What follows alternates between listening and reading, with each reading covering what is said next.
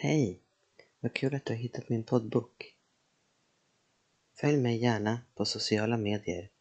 At Magnus of Iridia på Twitter, Instagram, Tumblr och Wattpad.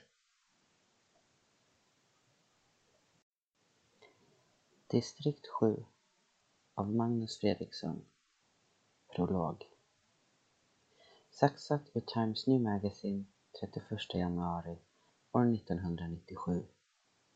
Världens befolkning når bristningsgränsen år 1998. Amerikanska forskare har beräknat att från och med maj nästa år kommer jordens befolkning att nå den gräns som man redan tidigare varnat för och som i folkmun kallas för jordens bristningsgräns. Nu måste världens ledare ta till krafttag för att lösa detta nära förekommande problem. Forskare från University of Michigan i USA har genom datorsimuleringar nu slagit fast att från och med maj nästa år så kommer jorden inte att kunna föda fler människor. De människor som föds efter den kritiska gränsen räknas av forskarna som överbemanningskvot, det vill säga kvoten av människor som överbemannar jorden.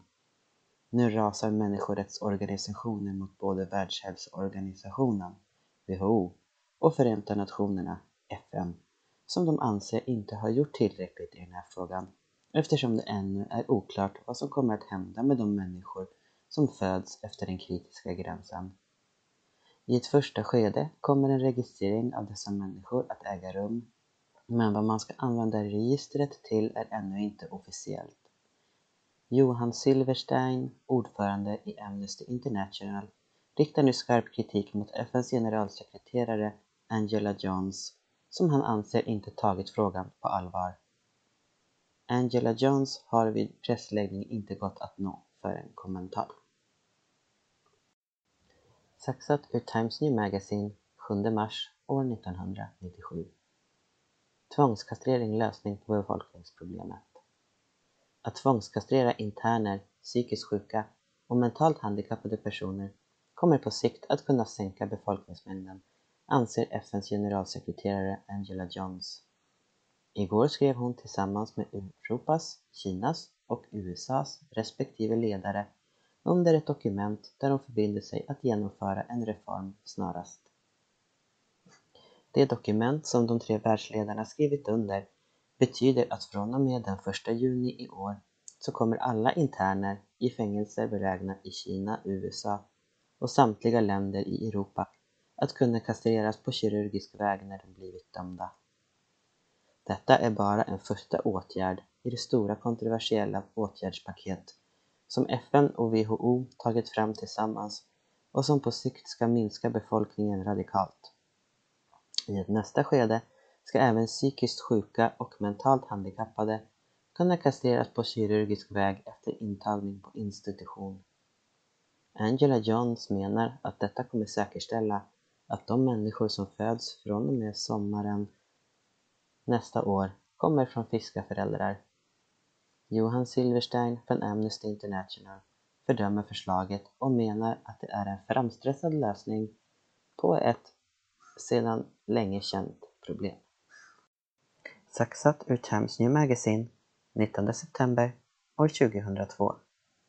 Kolonisering av Mars lösning på befolkningsproblemet. En grupp forskare från NASA har nu officiellt gått ut och meddelat att man i januari nästa år kommer skjuta upp de första astronauterna som tillsammans ska bygga den första kolonin på Mars. I ett första skede ska de bygga boningshus och odlingsbäddar i syresatta kupor där de själva ska bo och odla sin föda. Den 2 januari år 2003 kommer den tv-sända uppskjutningen av rymdfärjan Freedom 12 som bär 15 astronauter, ingenjörer och forskare till Mars gå av stapeln. De kommer att ankra färdigbyggda kupor på planetens yta som sedan ska syresättas samt ges rätt tryck och i dessa ska man bygga boningshus och plantera ätbara växter. Enligt NASA kommer man sedan skicka upp frivilliga med några månaders mellanrum för att bygga fler hus och fler odlingsbäddar. Intresserade kan anmäla sig på NASAs hemsida. Klicka här för länk. Planen är att börja med en stad och sedan allt eftersom fler och fler nybyggare ansluter till kolonin expandera med flera städer. Infrastruktur kommer byggas i städerna och mellan dem. NASA meddelar via sin hemsida att de är hoppfulla inför framtiden och tror starkt på detta som en långsiktig lösning på jordens befolkningsproblem. Saxat ur Times New Magazine 20 september år 2007. NASA skrotar Marsprojektet. Det omstridda och otursförföljda så kallade Marsprojektet är nu att betrakta som skrotat, meddelade NASA under en presskonferens igår. Fem år efter att projektet blivit officiellt lägger man ner alla försök att kolonisera Mars. Marsprojektet var redan från början kantat av olyckor. Efter att rymdfärjan Freedom 12, som skulle bära de första 15 kolonisatörerna, exploderat vid uppskjutning blev projektet ett år försenat. Vid det andra uppskjutningsförsöket lyckades NASA bättre och den första kolonin byggdes. Kolonin härjades av sjukdomar bland kolonisatörerna och missväxt bland grödorna. När man fått bukt med det problemet och kunnat bygga ut en andra koloni gick syregeneratorn till tre bostadshus sönder och började brinna. Branden spred sig till matförrådet där den förstörde mat för sex månader framåt samt verktyg och husgeråd. Detta gjorde att de faciliteter som fanns inte räckte till och nya sjukdomar härjade bland kolonisatörerna. När man slutligen lyckades få upp tillräckligt med material för att bygga upp det som brunnit ner fanns det nästan inga levande kolonisatörer kvar att göra arbetet. Beslutet blev då att försätta kolonin i försäkrad karantän och skrota projektet. Saxat ur Times New Magazine 6 februari år 2013 Fortplantning brottsligt, säger WHO. Världshälsoorganisationen går idag ut med vad de kallar den hittills bästa lösningen på befolkningsproblemet. I en storskräll har WHO fått ledare för alla världens länder att skriva under ett dokument där man brottslig förklarar fortplantning. Under morgonen gick WHO ut med information som gör gällande att fortplantning på naturlig väg från och med 1 juli i år kommer vara betraktat som brottsligt. Vilken straffskala som kommer åberopas är ännu inte klart. På samma presskonferens meddelade WHO att människosläktet kommer att leda vidare, men i form av så kallade odlade människor. I hemlighet har ett flertal forskarteam i USA under president Ambush tagit fram en metod för att, vad de kallar, odla människor. I en informationsfilm visas foster som tillverkas i provrör och sedan får växa färdigt i tillverkade fosterblåsor under konstant övervakning av forskare. Det vore olyckligt om vi lät människor leva vidare som de gjort, men samtidigt vore det ju olyckligt om vi lät människosläktet dö ut helt. Det här är den ultimata lösningen, säger president Ambush under en presskonferens som höll i WHOs regi under morgonen. Saxat ur Times New Magazine 9 april 2015 Förvaringsdistrikt byggs för att husera naturligt födda. Under gårdagen blev det officiellt att regeringen under president Ambush kommer att bygga ett flertal inhägnade områden runt staden för att husera så kallade naturligt födda individer. Tidigare har två sådana områden funnits utanför staden, de så kallade distrikt 1 och 2 där man huserar handikappade personer sedan regeringen lade ner landets vårdboenden för 20 år sedan. Nu byggs två distrikt till för att husera de kvinnor och män som under året blivit föräldrar på naturlig väg istället för att ansöka om att få ta hand om ett odlat barn. Barnet kommer att tas om hand av sociala myndigheter och mamman kommer utvisas till ett av distrikten. I det fall man kan stärka faderskap ska även pappan utvisas enligt det nya lagförslag K34 som lades fram av WHO i förra månaden. Amnesty International har på sin hemsida tagit avstånd från lagförslaget men vid pressläggning hade någon representant därifrån ännu inte gått att nå för en kommentar. Till Rickard som gav mig idén till den här historien och till mina barn Riven och Zelda utan vilka den här boken hade blivit klar betydligt fortare. För det är jävligt svårt att skriva om att döda barn när man väntar egna. Kapitel 1 23 september år 2114. Det knackade på dörren till hennes kontor. Det hörde hon, ända in till det inre rummet där hon satt. Hon gjorde sitt bästa för att ignorera det eftersom hon bett sin sekreterare att stoppa alla besök och hon litade på att fru sekreteraren skulle ta hand om även just detta besök. Hon hade skött sitt uppdrag med bravur hela dagen. Jemenaya hörde förstrött, utan att egentligen lyssna på deras dämpade röster, genom den tunga dörren av massiv ek. Besökaren var ihärdig och sekreteraren, fru Gillian Boulevard, hade problem med att bli av med vem det nu var. Det var svårt att höra ända in till kontoret. Jemenaya suckade och stirrade oseende på texten som flimrade på hennes datorskärm medan hon väntade. Hon anade vem det var där ute som var så ihärdig och hon tyckte inte om det. Interntelefonen surrade precis som hon visste att den skulle göra. Hon tryckte på talknappen. Ja. Fröken Spring, Lord Bane är här för att träffa er. Han säger att det är viktigt. Det gör han alltid. Har du upplyst honom om att jag är tämligen upptagen idag? Hon gjorde en konstpaus innan hon fortsatte. Det är förresten på hans direkta order som jag är tämligen upptagen.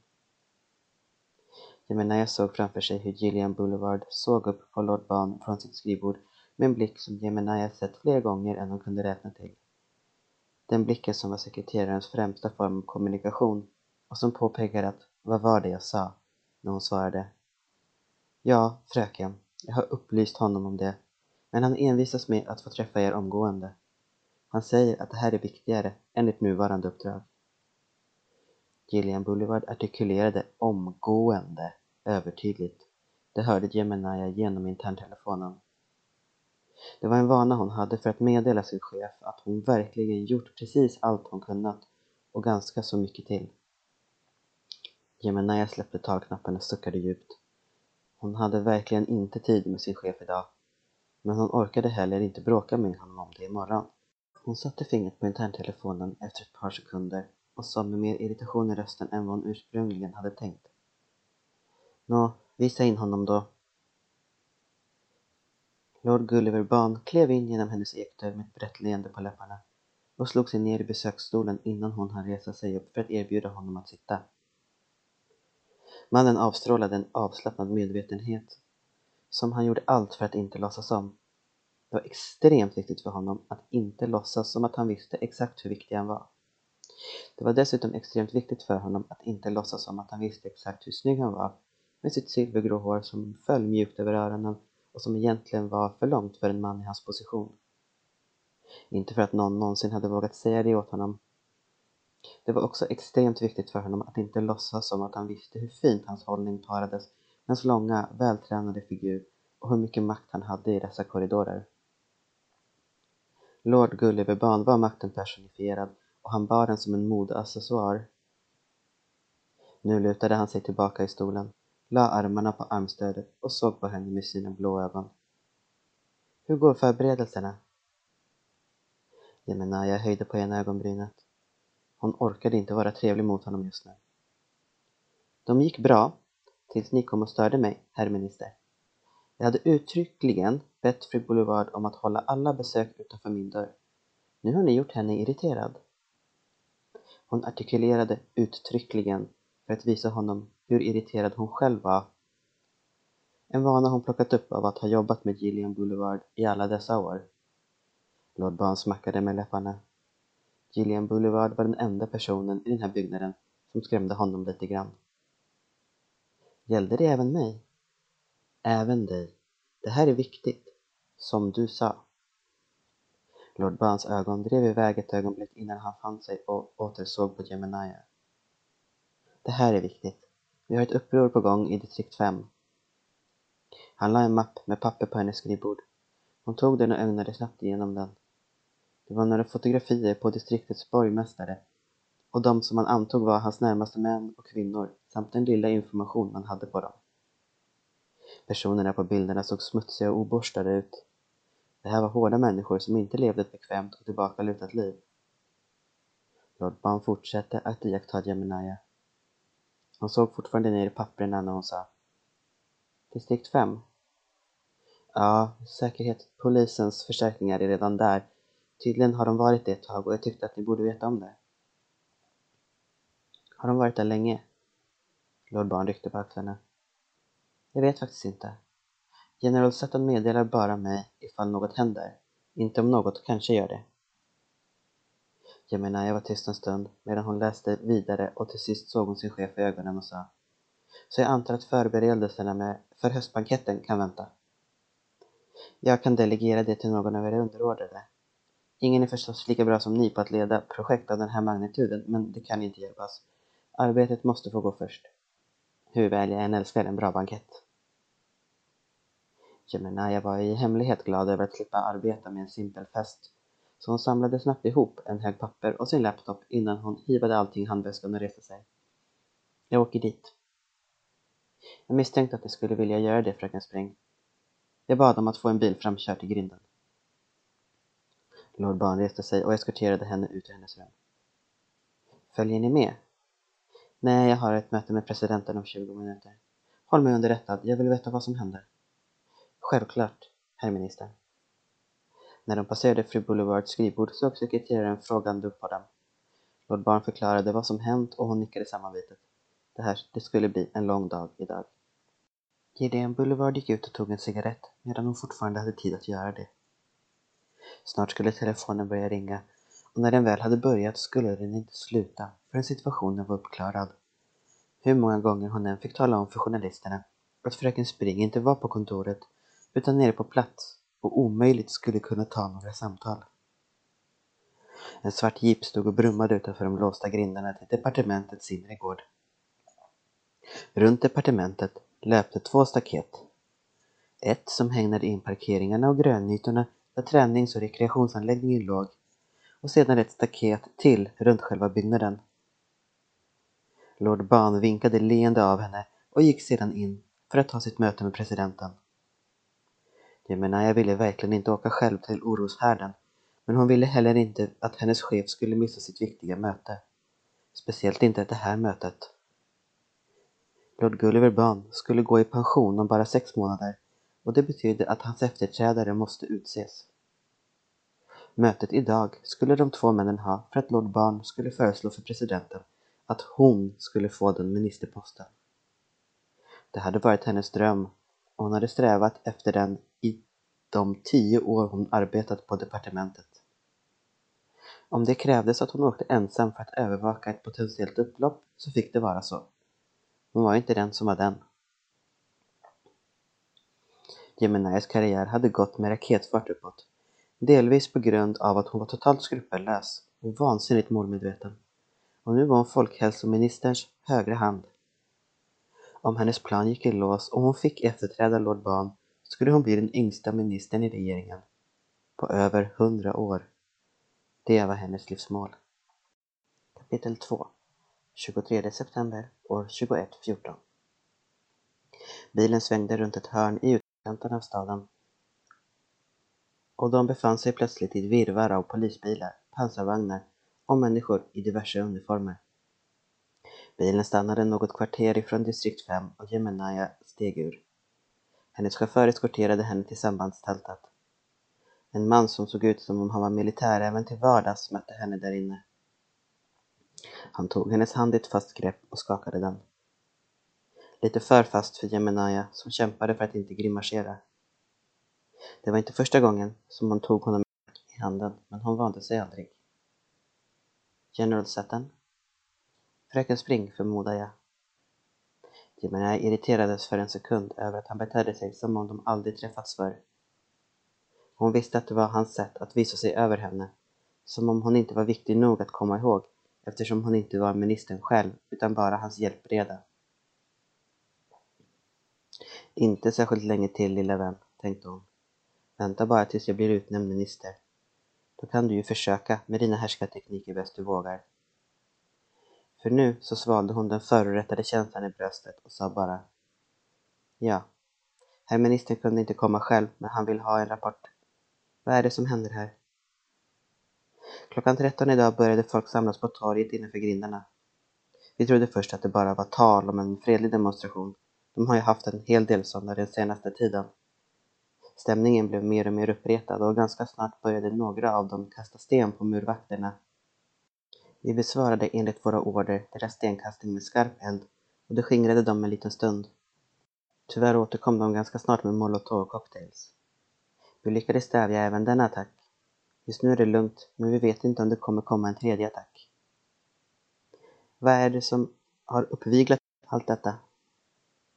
General Sutton ryckte på axlarna. Ingen aning, fröken. Den senaste tiden har stämningen varit spänd där inne, om man ska tro vakterna på muren. Enligt dem var det bara en fråga om när. Varför har inte departementet fått kännedom om detta? För att ingenting har hänt förrän nu. Vi kan inte gärna rapportera till ministern varje gång vi tror att någonting kommer att hända. Då skulle vi få rapportera varenda dag. Han vill bara informeras om det faktiskt händer något. Och nu har det gjort det. När jag blir minister tänker jag kräva dagliga rapporter om läget, tänkte Jemenaya. Men hon sa ingenting. Den dagen, den sorgen. För General Sutton, tänkte hon också och fick bita sig i kinden för att inte skratta till. Det var den nedvärderande attityden från män som generalen som sporrat henne genom hela hennes karriär. Finns det möjlighet för mig att se det här spektaklet med ena ögon? Självklart, fröken, men jag skulle inte rekommendera. Med all respekt, vad ni rekommenderar är inte intressant. Folkhälsoministern har skickat hit mig för att han vill veta exakt vad som pågår och då måste jag få se vad som händer med egna ögon. Rapporter i tredje hand duger inte. Generalen vinkade till sin soldat som stod posterad vid tältets ingång. Kendricks visar er till grinden. Sen ser han till att ni kommer helskinnade därifrån. Tack, general. Jemenaya tog upp telefonen och ringde till Lord Barn. Hans telefon var avstängd så hon lämnade ett kort meddelande innan Kendricks visade henne ut ur tältet igen och ledde henne genom horden av svarta polisbilar som stod parkerade längs med gatorna. Det fanns ganska mycket lägenhetshus så här långt från centrum. Men strax passerade Jemenaya och Kendricks det sista och gick över en öppen plats som skilde husen från muren som omgärdade distrikt 5. Husen stod i säkerhet utanför kastavstånd från den mur de nu var på väg emot. Mellan det sista huset och muren som omgärdade kåkstaden, som distrikten kallades i folkmun, fanns ett flera hundra meter långt ingenmansland med asfalterad mark. På asfalten hade man målat mätstickor för att veta exakt hur långt de projektiler tog sig som ibland kastades ut från innanför muren. Från början, när distrikten instiftades, så hade de legat utanför staden men inom synhåll från de sista husen. Genom åren hade staden växt och nu omgärdades distrikten på alla sidor av finare gator med riktiga hus och lägenheter. Dessa var alla byggda på ett säkert avstånd från muren, för man kunde ju aldrig veta vad invånarna i kåkstäderna skulle ta sig till. I själva muren fanns en bred och hög metallgrind och framför metallgrinden stod tre pansarvagnar posterade med piporna riktade mot öppningen. En soldat stoppade Kendricks och Gemini när de försökte gå upp för trappan till utkikstornet uppe på muren. Ingen får passera här. Gemini tog upp sin legitimation ur väskan. Gemini Spring från departementet för reproduktionskontroll. Folkhälsoministern har skickat mig. Jag har tillstånd från general Sutton att se läget med egna ögon. Du ska släppa igenom mig och min eskort. Soldaten klev åt sidan med en honnör som hon valde att ignorera. Det var hennes härskarteknik. Kapitel 3 23 september år 2114 Gemini och Kendricks klättrade upp i utkikstornet. Där stod en vakt och skötte den fasta golvmonterade kulsprutan. Två andra soldater med automatgevär fanns där uppe, varav en hade kikare och den andra en radio för att kommunicera med sambandscentralen. Jemenaya skuggade med handen mot solen som sken henne i ansiktet när hon såg ut över distrikt 5. Just nu var det ganska lugnt där nere. Några fredliga demonstranter som satt i grupper på det asfalterade torget innanför grindarna, men annars ingenting. Hon vände sig mot Kendricks. Hur länge har det varit så här lugnt? I någon timme. Deras egen sjukvård tar hand om dem som vi sårat och... Kendricks tystnade. Jemenaya vände sig om för att se vad han reagerat på och spärrade skrämt upp ögonen. En stor mobb kom gående längs huvudgatan. De var maskerade och bar på facklor. Många av dem som satt där kom snabbt på fötter och flydde undan när tåget drog närmare. När de var nästan framme vid grinden ropade någon av soldaterna som var posterade på muren. De har en bräcka! Orden ekade längs med muren och säkerhetspoliserna utanför fick bråttom att organisera sig. Soldaten i tornet som hade radion anropade generalen i sambandscentralen. Han bad om tillstånd att skjuta. Jemenaya hörde inte vad generalen svarade för det brusade så. Hon stod som fastnaglad i golvet och stirrade på mobben som nu var framme vid grinden i muren. De som gick längre bak bar på facklor och pilbågar. Medan hon såg på doppade de pilar i någon form av tändvätska och tände eld på dem. Hon vände sig om för att varna soldaterna i tornet, som alla hade ögonen på murbräckan, men precis då började det regna in flammande pilar över dem. Kendricks kastade sig ner på golvet och drog Jemenaya med sig. Han kröp fram till det heltäckande skyddsräcket som löpte runt tornet och hukade sig där. Jemenaya följde efter. Hon hade skrapat sönder knäna när Kendricks drog ner henne eftersom hon hade kjol på sig och nu rann blodet längs med hennes ben. Soldaten med maskingeväret blev träffad av en pil i halsen och dog innan han landat på marken. Kendricks ålade fram till honom och snappade åt sig geväret. Taket på tornet brann. Som från ett långt avstånd hörde Jemenaya att de hade börjat försöka slå ner grinden med murbräckan. Skott från kulsprutor hördes hela tiden. Hon vågade inte titta upp eftersom hon var rädd för att de skulle skjuta fler pilar då.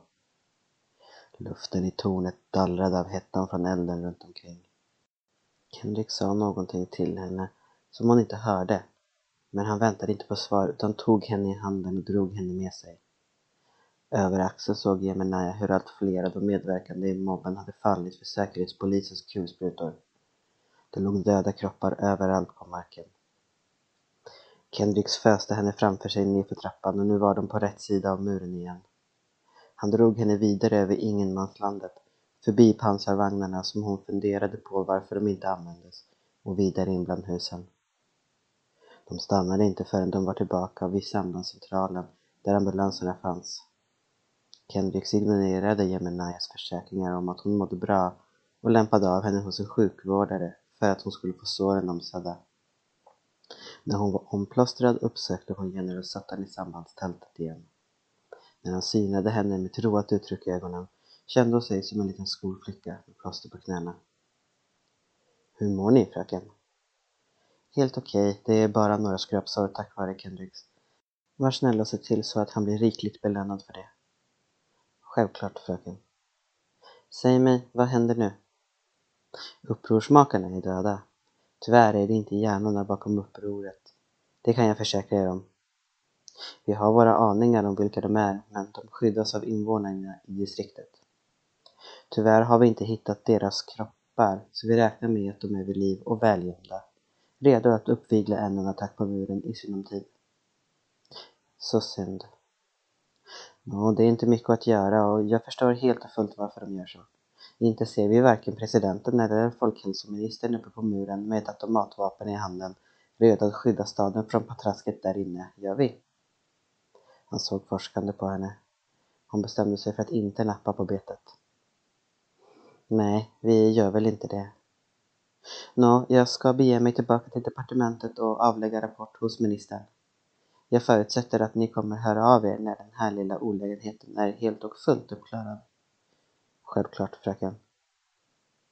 Jemenaya gick fram till sin bil, men innan hon klev in i den såg hon sig omkring. Hon hajade till när hon tittade mot en av gränderna och såg att två män stod där och iakttog henne. Den ena måste vara i hennes egen ålder och den andra var betydligt äldre. Hennes ögon mötte den äldre av de två männens blick för en sekund, men när hon blinkade var de borta. Hon blev osäker på om hon verkligen sett något eller om hennes uppstressade hjärna hade lurat henne. Isak och Gabriel kom ut ur den dolda dörren i väggen precis i tid för att se Jemenaya komma ut ur sambandstältet. Gabriel såg henne inte men Isak stannade upp och tittade forskande på henne. Han hade sett henne förr, varje gång de senaste fem åren som det hade blivit bråk mellan invånarna i något distrikt och säkerhetspoliserna som vaktade deras mur hade hon kommit till platsen för att övervaka. När Gabriel märkte att Isak inte rörde sig, sa han. Vad är det du tittar på? Vi måste sticka om vi inte ska bli fångade. Ett ögonblick bara, sa Isak. Jag tror... Japp, där är hon. Spring? Ja, jag visste att hon skulle komma hit. Jag ska gnida dig i ansiktet på Kieran. Han var så säker på att Sutton inte skulle vilja ringa henne. Men jag sa ju att han inte hade något val. Isak vände sig om och drog med sig Gabriel därifrån. Varför är du så fascinerad av henne? frågade den yngre mannen. För att hon kommer ta över Lord Ban som folkhälsominister snart. Eller, det är i alla fall vad de säger. Då är det hon som är vår fiende och jag vill känna mina fiender. Kieran tror inte det. Kieran blev inte borgmästare över distrikt 5 för att han är smart. Han blev det för att han är driftig och krigisk. Minns han. Såg hon oss, tror du? Om hon såg oss så noterade hon oss inte. Lika bra kanske. Det vore dumt att äventyra något. Isak nickade för sig själv. Han var hemskt nyfiken på Gemini Spring. Det kunde inte hjälpas. Kvinnan var både spännande och intagande. Gabriel fick tycka precis vad han ville om den saken. Det var inte han som var borgmästare över distrikt 7.